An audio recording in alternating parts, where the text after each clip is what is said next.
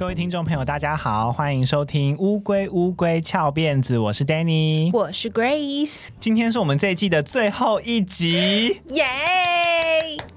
迎来我们最后一集的新闻时事单元，我们第六季即将要跟大家说再见啦，说拜拜。好了，最后一集呢，我也决定要欢乐一下哦，所以是你也讲欢乐系，对，所以今天也不会有太沉重，所以大家可以放松心情，好好来听一下我们最近的新闻时事。而这集上线的时候，应该会是好像十一月双十一那个礼拜哦。对，对这一集的话，我会讲比较多十月的新闻，所以大家就先不要管那个时间。反正我们当做听故事喽。好，我今天没有要让你选选选选选顺序。你刚怎么太快乐了？是不是？我刚刚讲一一些外星语，开心到嘴软。我今天没有让你选顺序啦，因为都差不多欢乐。Oh, OK，所以、oh, 这么棒哦、嗯！我记得应该是吧。哦、第一则的标题叫做“舔了才知道”。听起来就很不正经。好啦，这个新闻其实最近蛮有名的。呃，十月的时候，最近呢有一个中国男子来台湾旅游，不知道大家有没有看到新闻？就是新闻一直在报。总之呢，他来台湾旅游的时候，有一天他就去了淡水，然后他就以为淡水河里面的水是淡水，然后他就舔了一口，说：“呸，是咸的。” 等一下，这则新闻就这样结束了吗？结束了，没有啦。我来跟大家讲一下，而且 重点是我完全不知道这件事、啊，你不知道吗？我不知道啊。好，总之呢，最近有一个叫做 Sean 的中国 YouTuber 来台湾旅游，是有点尴尬。他是中国人，但是他是 YouTuber。哎、欸，对耶，中国人又看不到 YouTube，他翻去哪里呀、啊？我不知道啊，反正他来台湾旅游。他就从桃园机场开始，他就拍了很多段的旅游影片，然后上传到他的 YouTube 频道，叫做“上的世界 TV”。结果呢，他的影片内容在台湾就被台湾的媒体转发，因为他很幽默，然后又有点实在，又很详细的介绍台湾，所以就直接在台湾大爆红。我去他的那个 YT 频道算了一下，他来台湾旅游一圈，你猜他上传了几支跟台湾相关的纪录影片？十只有吗？他上传了三十八只 啊，这么多只！我不知道我们看错，因为我那时候就想说，怎么这么多新闻，然后每一个新闻感觉都是不同影片。可是他就是最近来台湾玩而已，然后我进去看，我就算一算，我说，看也太多了吧？是短影音还是真的是一般片长五到八分钟那种的？大概有十几分钟到二十分钟一支影片，那么长都还三十八支？对，三十八支，所以他真的是一个很多产呢、欸。对，他的介绍很详细，要很认真的 YouTuber。然后本来想说这么多影片应该会很像流水账，就感觉内容会很无聊。就一看，就是他还真的就是有很多莫名好笑的地方。就他讲的很认真，他认真的在介绍，但就莫名的很好笑。其中一个影片呢，就是刚刚提到他那天去淡水嘛，那天上跟他的朋友就到台北的淡水旅游。一开始的目的呢，他们是要去周杰伦的母校淡江高中附近的名店文化阿给吃周杰伦套餐。哎，讲到这里，我很想要打个叉。你说最近有很多周杰伦，你不觉得最近网络上很多周杰伦吗？而且大家每次都一直说，请问这是周杰伦本轮吗？还有有些人说，我觉得周杰伦好像是一个种族。种族 笑到不行，然后我看过有在旁边摆小吃摊的周杰伦，然后还有看过当老师的周杰伦，各行各业周杰伦都有杰伦。好，总之就杰伦最近在中国也很红，所以他们就特别跑去吃。那这个周杰伦套餐呢也很有趣，我真的是第一次听到。据传说，因为这家老店就叫文化阿给，刚好在周杰伦以前放学的时候的必经之路，所以他就下课的时候都会去吃。周杰伦红了以后呢，这家店就很聪明，他就把周杰伦常吃的东西直接变成一个套餐，很会行销。对，所以那天上呢，就特别去吃这个周杰伦套餐。吃的过程我就不赘述，反正他吃完之后，他就很认真走出店，然后就分享感想说：“哎，吃的我很饱。”我就说周杰伦胃口真不小，一个套餐有一个阿给，一个包子，还有一个鱼丸汤，然后就结束介绍这个套餐。他也没有说好不好吃，他就说吃的很饱。他这个风格就是他不做任何评论，对，他就是只陈述事实。事实就是周杰伦吃真多。可我要帮他平反一下，周杰伦如果是青少年时期在那边吃，那当然可以吃很多啊。而且其实刚刚那样子三样下来，我觉得没有。到真的很多啊。阿给阿给里面是都是冬粉，冬粉啊，所以很大一个啊。有啦，就是淀粉蛮高的，就一个阿给一个包子，还有个鱼丸汤，然后可能缺少青菜，需要再加一个烫青菜啦。他们接下来就散步去淡水河边，就他朋友就说：“哎、欸，这个地方叫淡水河，所以里面的水是淡水的意思吗？”然后上就说。那不就废话吗？他说台湾是个宝岛，周围全是海的，好不容易出现这一条河，老祖宗们喝了一口说，哇是淡水啊，所以大家就一直叫着淡水喝，淡水喝，所以就是淡水河。然后他朋友就说真的假的？然后上就说我想想肯定是这样吧，在那边乱掰。而且他讲的好像煞有其事的样子。对，然后他们就决定说，要不就他们就真的是试喝一下淡水河的水。那喝之前呢，他的朋友就打开地图，Google 地图，他就发现，哎，淡水河是连着海的啊，所以怎么可能是淡水？然后上就说，这叫出海口啦，你懂个啥？我去尝尝给你看，一定是淡水。然后他朋友看到淡水河以后，就他们就走到河边嘛，嗯，就看到我们熟悉的淡水河，朋友就说。哎、欸，这水是浑的，你也要喝吗？那边有臭鱼，你看到没？然后因为我印象中也是淡水河，没有办法，真的打没？然后上就说：“我手指沾一沾总行了呗，哪有臭鱼呀、啊？”然后他一走过去一看，就说：“哎、欸。”真的有条臭鱼飘在那，你知道臭鱼是什么吗？就是死掉的鱼。哦、我不知道，我刚以为至少是活的，好像是他们的用语吧。就我们可能会说，哎、欸，那边有一条死鱼，他们就说那边有一条臭鱼，太恐怖了吧？然后朋友就再三跟他确认说，你确定你要喝吗？然后他就说，我就尝一下，没关系的。他就把手伸进淡水河里面，然后就这样拉了一下，然后就舔了一下手指上的水，然后就立刻吐出来说，呸，是咸的。那叫什么淡水河啊？还叫什么淡水高中、淡水小学？靠，根本是闲的。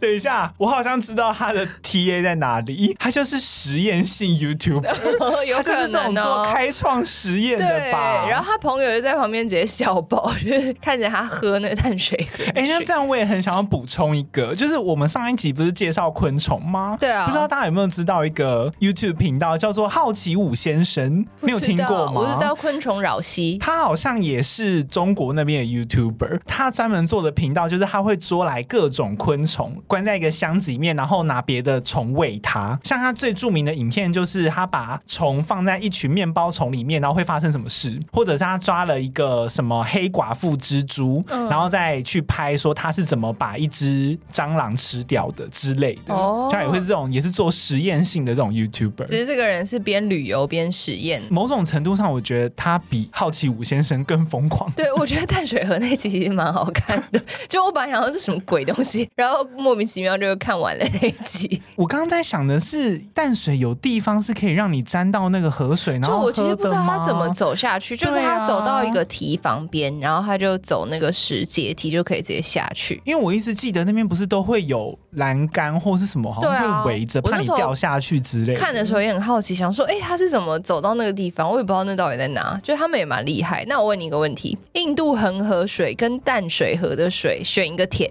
哦，天哪！我可能会选，我可能会选淡水河。欸，为什么？毕竟是家乡味啊。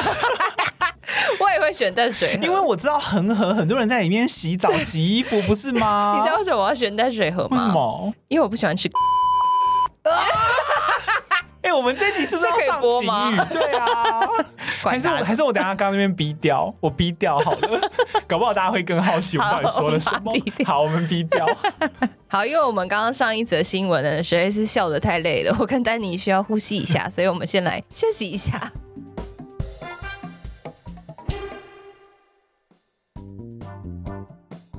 回来，乌龟乌龟翘辫子。接下来下一则新闻呢，它的标题叫做《来自二六七一年的男人》，听起来好像没有很搞笑啊。好了，没有都很搞笑，又很神秘。根据英国《太阳报》今年十月的报道，有一名叫做 Eno Alaric 的男子呢，在自己的抖音账号上面公布说，他是来自二六七一年的未来人。他告诉大家几件二零二三年到二零二四年即将发生的事情。而且还说，二零二四年将会是很疯狂的一年。他说呢，在二零二三年十二月的时候，也就是今年十二月的时候，科学家们会在地底下发现一种全新的水果，这种水果叫做 Astrum，可以有效的干嘛？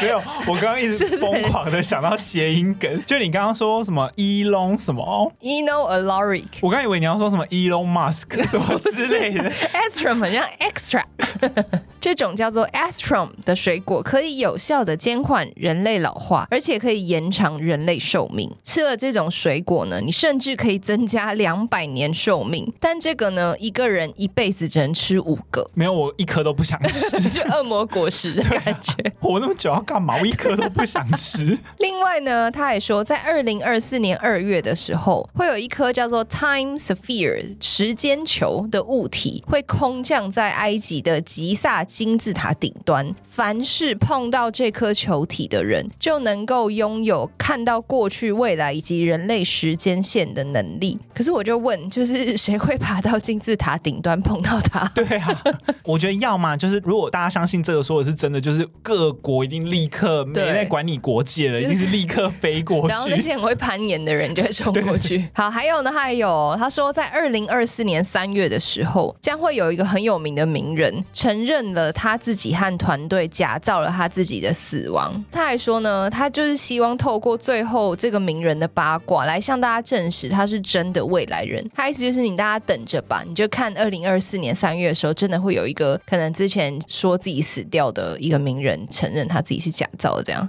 你有想到名字吗？你想到是谁吗？我想不到。我刚刚想到的是玛丽莲梦露。真的吗？不是，之前就有一阵子美国那边就有都市传说说玛丽莲梦露的死因不是很神秘，他、哦、是被抓走。或是什么的吗？有这个都市传说啊？哦、对啊，我刚刚想说玛丽莲梦露或是什么艾维尔，你知道艾维尔一直活着吧？大家是大家一直说他死，他从头到尾都没有说他自己挂了。可是艾维尔就之前是闹得沸沸扬扬啊，很多人都说什么他其实是假的。对，你一定有看过吧？对，大家还要说你不是艾薇儿。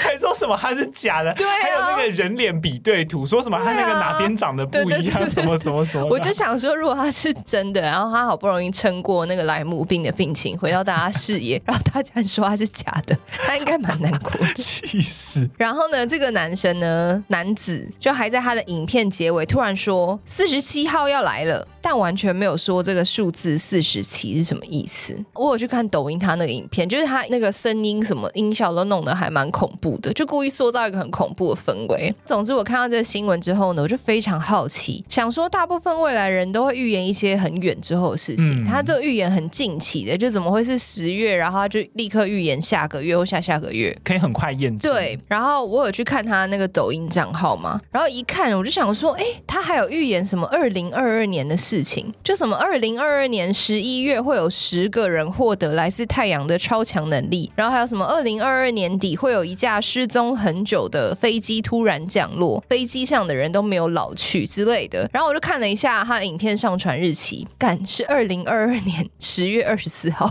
就已经是一年前的旧影片。然后我就想说，《太阳报》他妈是在胡烂吗？这是新闻吗？还是我看错？然后我就再回去看，《太阳报》真的就是在我们录音的前几天，二零二三年十月二十号下午发出这个网络新闻的，就真的很贱。就是我以为它是新闻，结果他根本就是去年就。去年的事情哎、欸，对哦，所以他其实是在去年的时候，然后预言了今年你刚刚说的二零哦，那比较有道理呀、啊。对，他们是什么内容农场缺素材是是？对啊，我就觉得很气，但反正我就想说啊，我就看到这里，我就继续帮大家报道下去好了。我就顺便就划了一下那个抖音影片的下面有网友留言，然后就发现还蛮好笑。就网友是一片不相信他了，就有网友说：“你不是在预言，你是在预告 Netflix 接下来的新节目吧？”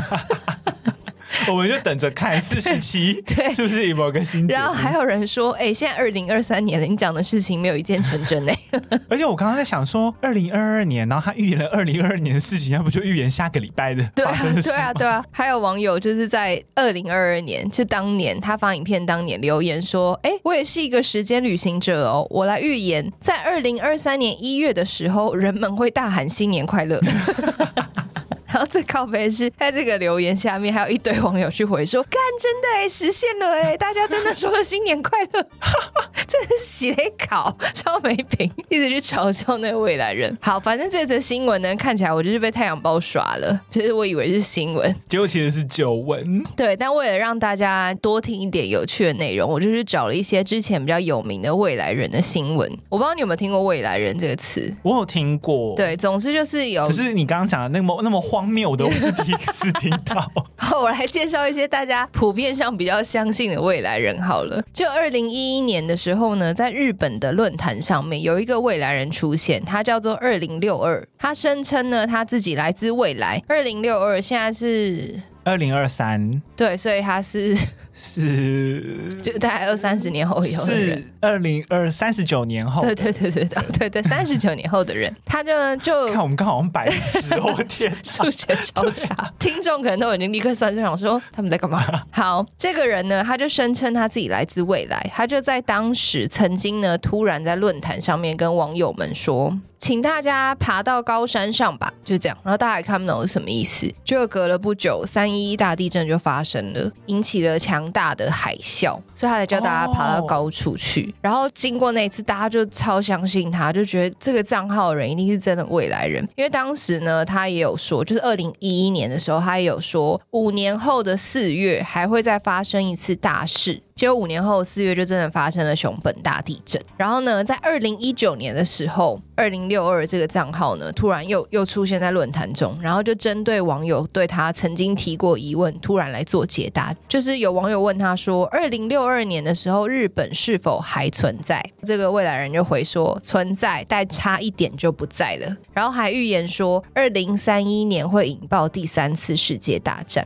三那蛮快的耶。对啊。然后另外呢，还有网友问到中国未来的发展，这个二零六二呢就说中国和印度会掀起一场大规模冲突，最后中国会被印度消灭殆尽。然后还说他现在所在的二零六二年已经没有中国这个国家了，中国会被消灭。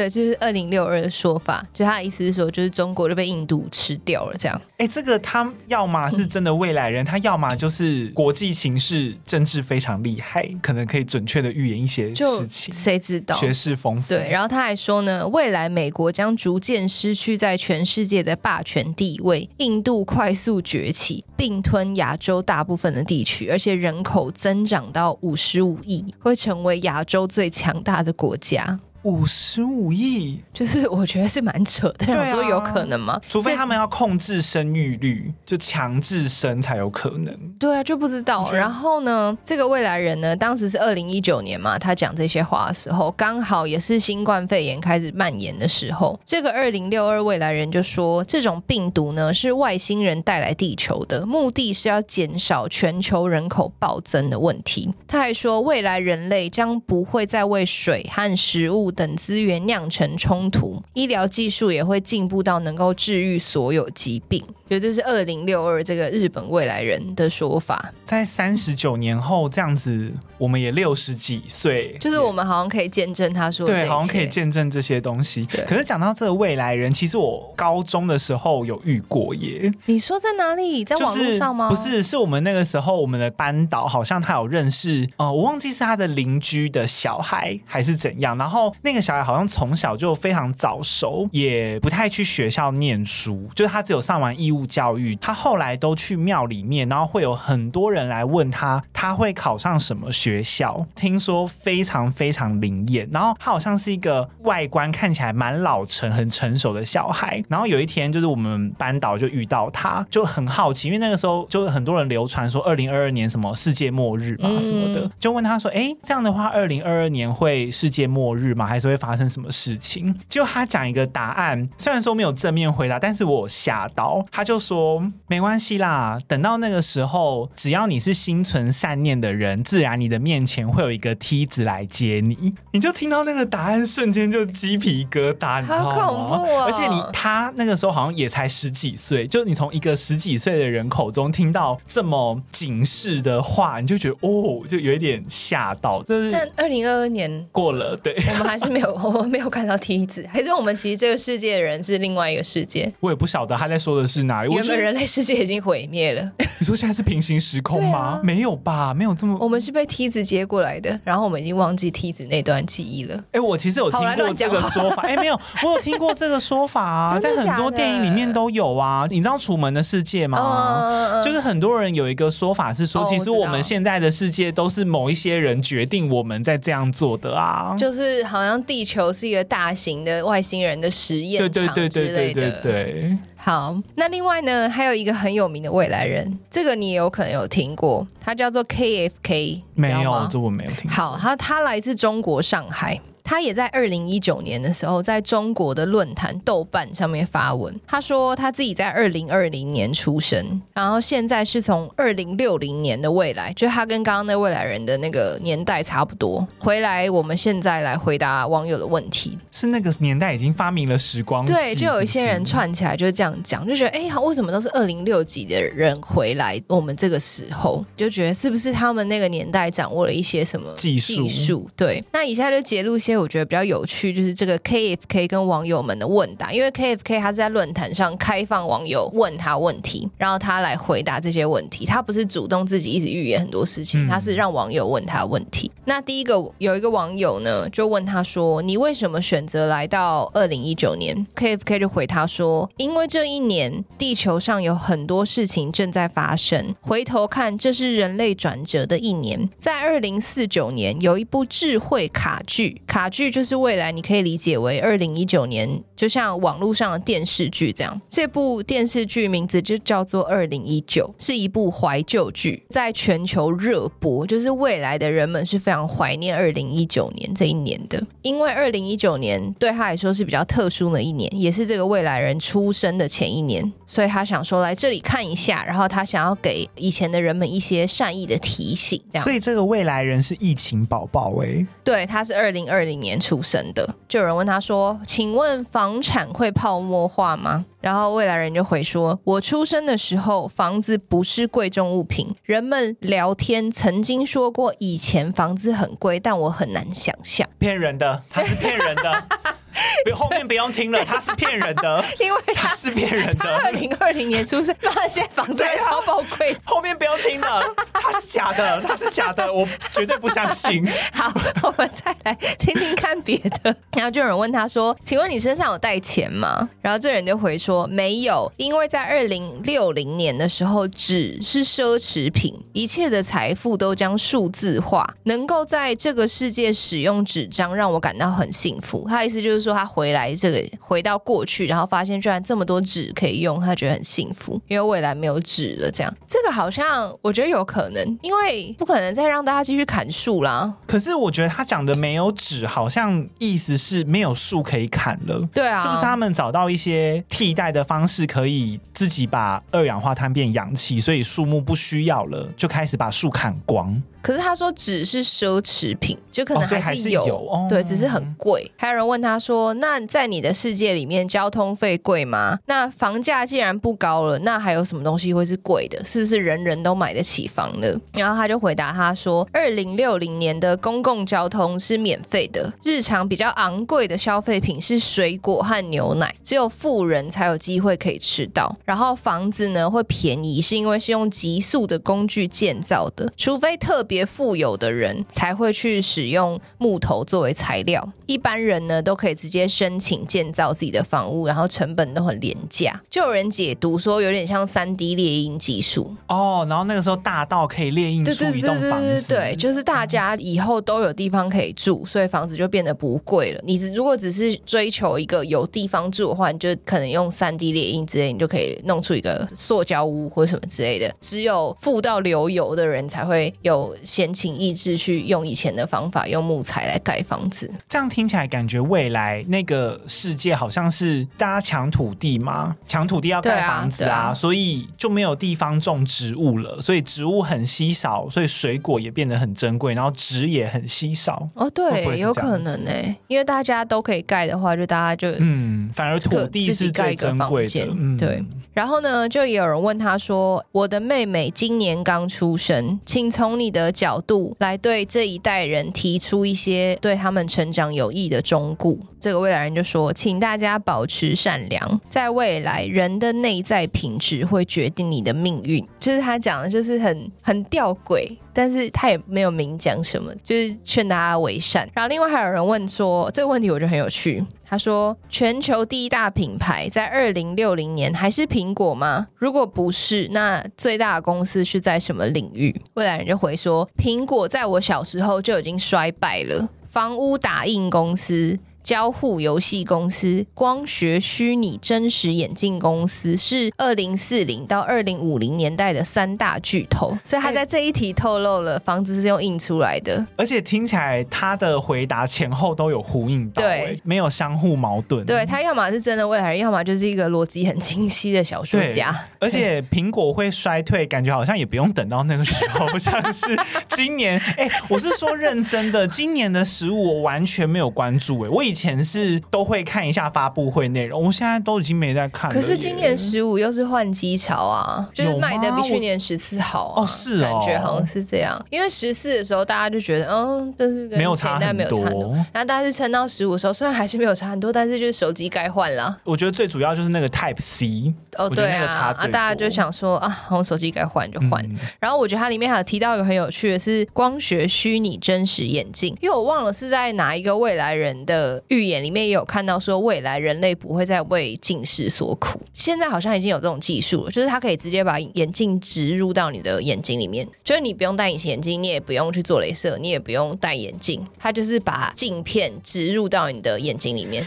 这个是黑镜里面的剧情。对对对对对，你知道黑镜里面有一集就是把这种镜片植入到士兵的眼睛里面去，嗯、那些士兵就上场打仗嘛，然后他们看起来好像都一直在杀异形怪物，嗯，但是其实真实的世界里面，他们杀的是人。啊，因为他们是国家为了不要让那些士兵对敌没有，他们是不要让他们对敌国的人产生怜悯心，哦、也不要有创伤，所以他们就把它变成是像怪物一样的形象。这是黑镜的剧情。我觉得黑镜的编剧一定是未来人，哦，搞搞不好，或是有嗑药。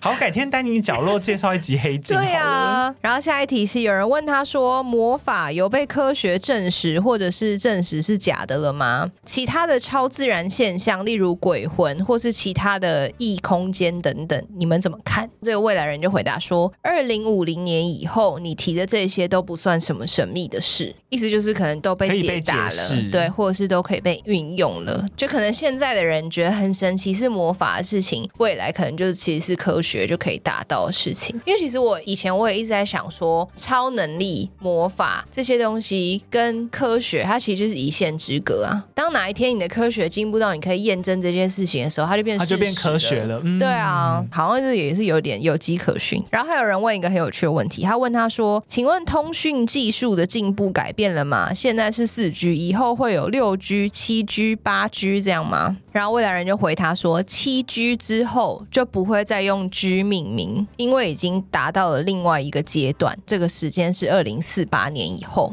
然后就有人想说，是不是因为这样子，所以他们的通讯技术已经进步到可以回溯到未来，就是那个速度已经快到超越光速，对之类的。然后还有人问说，请问未来地球有多少人口？然后他回答非常细思极恐，他说，二零四七年的时候。地球会有八十亿人，二零六零年的时候，地球有五十三亿人，所以中间经过了什么？对，他只有回答这样子。而且其实我不知道目前是有几亿人啊，我忘了，我也忘了耶，这好像查一下。我们好没尝试，sorry。好，最后我来讲一个他预言失败的，好了，就是当时有人问他说：“请问美国还存在吗？川普能连任吗？”因为这个是二零一九年的时候问的嘛，嗯、那时候未来人就回他说：“美国仍然存在，然后在你们的。”的这个时间里面，川普会继续连任，但他会面临来自亲人以及所有反对他的人给予的巨大压力。然后还好像我忘记是隔一年还是当年，就真的美国大选了嘛，然后川普就没有连任啊。这也成为就是部分网友开始不相信他的主因。不过目前还是有非常非常多网友支持他，就觉得他的回答跟整个故事是最最有逻辑、最有完整的。嗯、就是我觉得蛮有趣的啊，一点未来人。但是基于房子的部分，我相信一半啦。对啊，一半一半。就我觉得三 D 列印技术未来是确实有可能。应该说，我觉得他描绘的答案好像有给人一些憧憬。你好像觉得哦，好像那真的是一个完整可被实现的世界。但是我也建议大家不要因为这些未来人预言或者什么觉得很恐慌啊，啊或者什么就证明就当故事听听。就因为我我其实，在做这一集之前，我有点小小犹豫，因为我很怕有人听了以后就觉得天哪，那我是房产，就是我现在不能再拥有任何房产，会泡沫化什么之类。然后是有那种苹果的持股者，就想说天哪，我就把，我就觉得真的不用了，不用太慌张，因为毕竟日子要继续过啊。对啊，不可能为了未来不确定的东西，然后牺牲你的。对啊，搞不好这个未来人账号背后是一个就是不知道几岁的高中生，或者是高中生啊，或者是一些反社会人格人 之类的。好，最后一则新闻标题叫做“真的假不了，假的真不了”，好长。听得懂？你听你听得懂这个标题吗？这好像是什么节目的 slogan？没错，听得懂标题的应该都有点年纪了，因为这是以前一个综艺节目，叫做我 猜我猜我猜猜猜。我刚刚要讲 TV 搜查线，不是，是我猜我猜我猜 TV 搜查线 真情大考验。为什么用这么古早味的开头呢？因为接下来的新闻就是我看到那一刻，我就是一边笑，然后脑袋里面就不知道什么蹦出这一句：真的假不了，假的生不了。你记得这个单元吗？我真的不记得。就这个单元，他们会找一些奇闻异事的人来上节目，但是有一些人在说谎，有些人是真的，观众要去判断哪一个人在说谎。哦，反正就蛮有趣的，但是其实跟今天的新闻没关。好，我要介绍这新闻，就是总之呢，近期有一个二十二岁的波兰男子，在今年十月份的时候呢，他就在百货公司里面逛街，逛着逛着呢，他就起了歹念，他想要偷东西。但怎么偷呢？百货公司到处都是店员跟保全嘛，没那么好下手。他就想了一个奇招，在百货公司快打烊的时候呢，他就跑去一间衣服店的橱窗前面，然后就站在那里一动也不动。你猜猜他干嘛？假装成是模特儿吗？对，他在学假人，要干嘛？他的目的是什么？就是衣服店里不是橱窗里面都会有一堆模特假人，啊，对对对对，他就站在橱窗前面，然后把手里的提袋提高，因为假人不是通常手上都会拎一个配饰嘛，他就好像假装自己拎了一个包包，然后这样一动也不动这样站着，然后结果他就真的骗过了路人跟最后巡逻的保全，因为他就不动，所以大家没注意到他，以为他真的是放在那边的假人。然后 保全就把百货公司打烊了，他就留在商场里面。天哪！等到人都走光之后呢，他就立刻复活起来。潜入了一间珠宝店，然后就成功盗取了很多高价的珠宝。哎、欸，这个不能模仿哦。但是我跟你说，他整个犯案过程都被监视器拍下来，就监视器清楚的拍到他这样站着，然后就开始复活。保全就是因为保全都还是会继续看监视器啊，然后就立刻冲到现场把他制服。可是他的外形是和那个假人很像是是？没有啊，他穿的就是一般路人去逛街的衣服。那他的面容长怎样？因为那个假人不是通常都不会有人脸吗？不是，对啊，我就我觉得大家可能都没有仔细看，就觉得那边有个不动的东西，那可能就是有人丢在外面的假模特儿，或是一堆衣服。好夸张。我有在新闻里面看到那个监视器拍到他学假人的画面，我真的觉得很好笑，因为我只能说觉得还真不像。那这个波兰男子呢，后来他就被抓到了，然后他可能面临十年的牢狱之灾。为什么那么严重呢？是因为这其实已经不是他第一次偷窃了，哦，就是他过去对，就曾经等百货公司打烊的时候去洗劫那个收银台的钱，而且他之前就曾经被抓到过，然后他还是继续偷，就属于那种一直偷一直被抓，然后还是认不清自己不是这块料的那种小偷。他之前呢，就曾经用类似的方式潜入打烊的百货公司里面，然后那个打烊的商店不是会拉下铁卷门吗？刚好被他找到一家衣服店，好像铁卷门没有关好还是怎样的，就留了一个缝，然后他就趴在地上，直接从缝隙伸手进去把衣服捞出来，而且报道还写说他偷的是设计师衣服，就是那种贵贵的那个，对对对，什么定制款是不是。还真是有眼光，他就偷那种贵贵的衣服。偷完之后呢，还很有闲情逸致的带着这些偷来的衣服去附近的一家餐厅吃饭。就也有另外有报道说，他特地跑去换上那些他偷来的衣服，但是我不知道这是不是真的。他很大胆呢。对，总之他可能就想美美的去吃个饭。哦，他是女生是是？男生。然后他男生嗯嗯 OK。然后那一次呢，他也有被抓到，就是保全就从监视器里面就完整看到他就是那么捞衣服，就是你去查新闻报道里面有他捞衣服的照片。就直接报警，就追踪他，然后就在餐厅把他逮捕。这就是个笨贼的故事。对，人在做，监视器在看啊，各位，好好过生活，心存善念。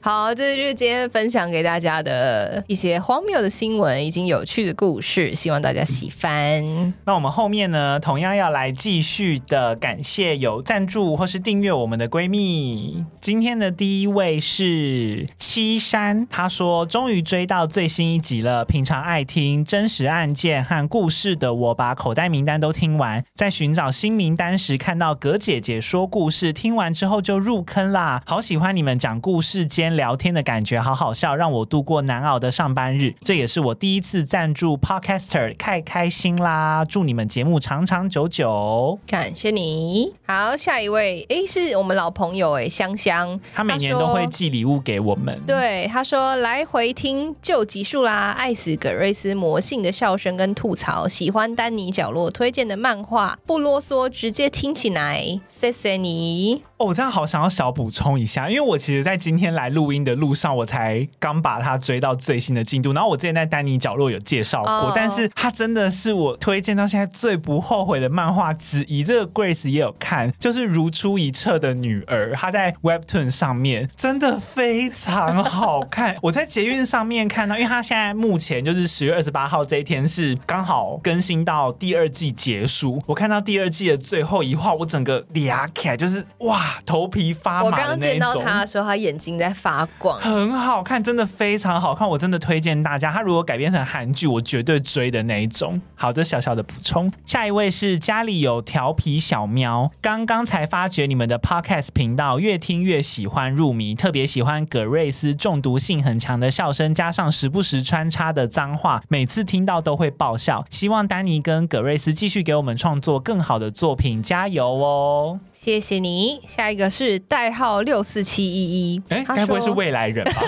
他说：“嗨嗨，丹尼演葛瑞斯，从集数还个位数的时候就开始追更，哇，是老朋友。一开始也不懂海龟汤规则，也没什么兴趣，有一搭没一搭的听，到之后边听边跟着思考，才慢慢理解其中的乐趣，陪伴我准备考试痛苦且工作前途迷茫的时期。最喜欢都市传说、各国离奇案件、乡野怪谈。丹尼说故事。”能力以及口条都很好，音色不令人烦躁。格瑞斯语气慵懒，且常在故事情节严肃时放作重点，产生意外笑点，跟我妹一样。后来才知道，原来跟另一个鬼故事节目偷插屎插是同期。哦，偷听史多利啦！对对对，他可能不敢打出来，但是是是好的，所以没有关系。虽然他们节目已经风生水起、西装革履，但我还是最喜欢你们节目。希望节目定期更新，长长久久。有人知道我们和他们是同期吗？我们上架时间好像只差两个礼拜。第一集。是哦，对，我们是。我自己没注意过，非常非常近。不过他们更新嗯也是很努力，他们一周要两更呢，太猛了，是我们没办法达到的境界。嗯、好，下一位。是 Nigel，他说：“主持好，我是香港的听众，从大二打 part time 开始就打工啦，边上班边听，到现在毕业做第一份全职，不知不觉已经几年了，很开心到现在还固定更新。知道 Danny 和 Grace 很难全职去做，但也用心去做节目，一路走来，所以想支持一下，顺便也让你们知道有香港的粉丝。我当初最爱海龟汤，但现在最期待葛姐姐恐怖故事集，期待以后有更多不同。”同单元和主题。谢谢。我们的节目已经久到陪伴了一些人度过一些社会的阶段，欸，耶，好感动哦！希望你工作顺利，谢谢你的支持。在香港工作很辛苦，要加油。然后下一个是 FY，他说想说白嫖了好几集，下定决心要订阅，但殊不知可能有神秘力量一直阻止我。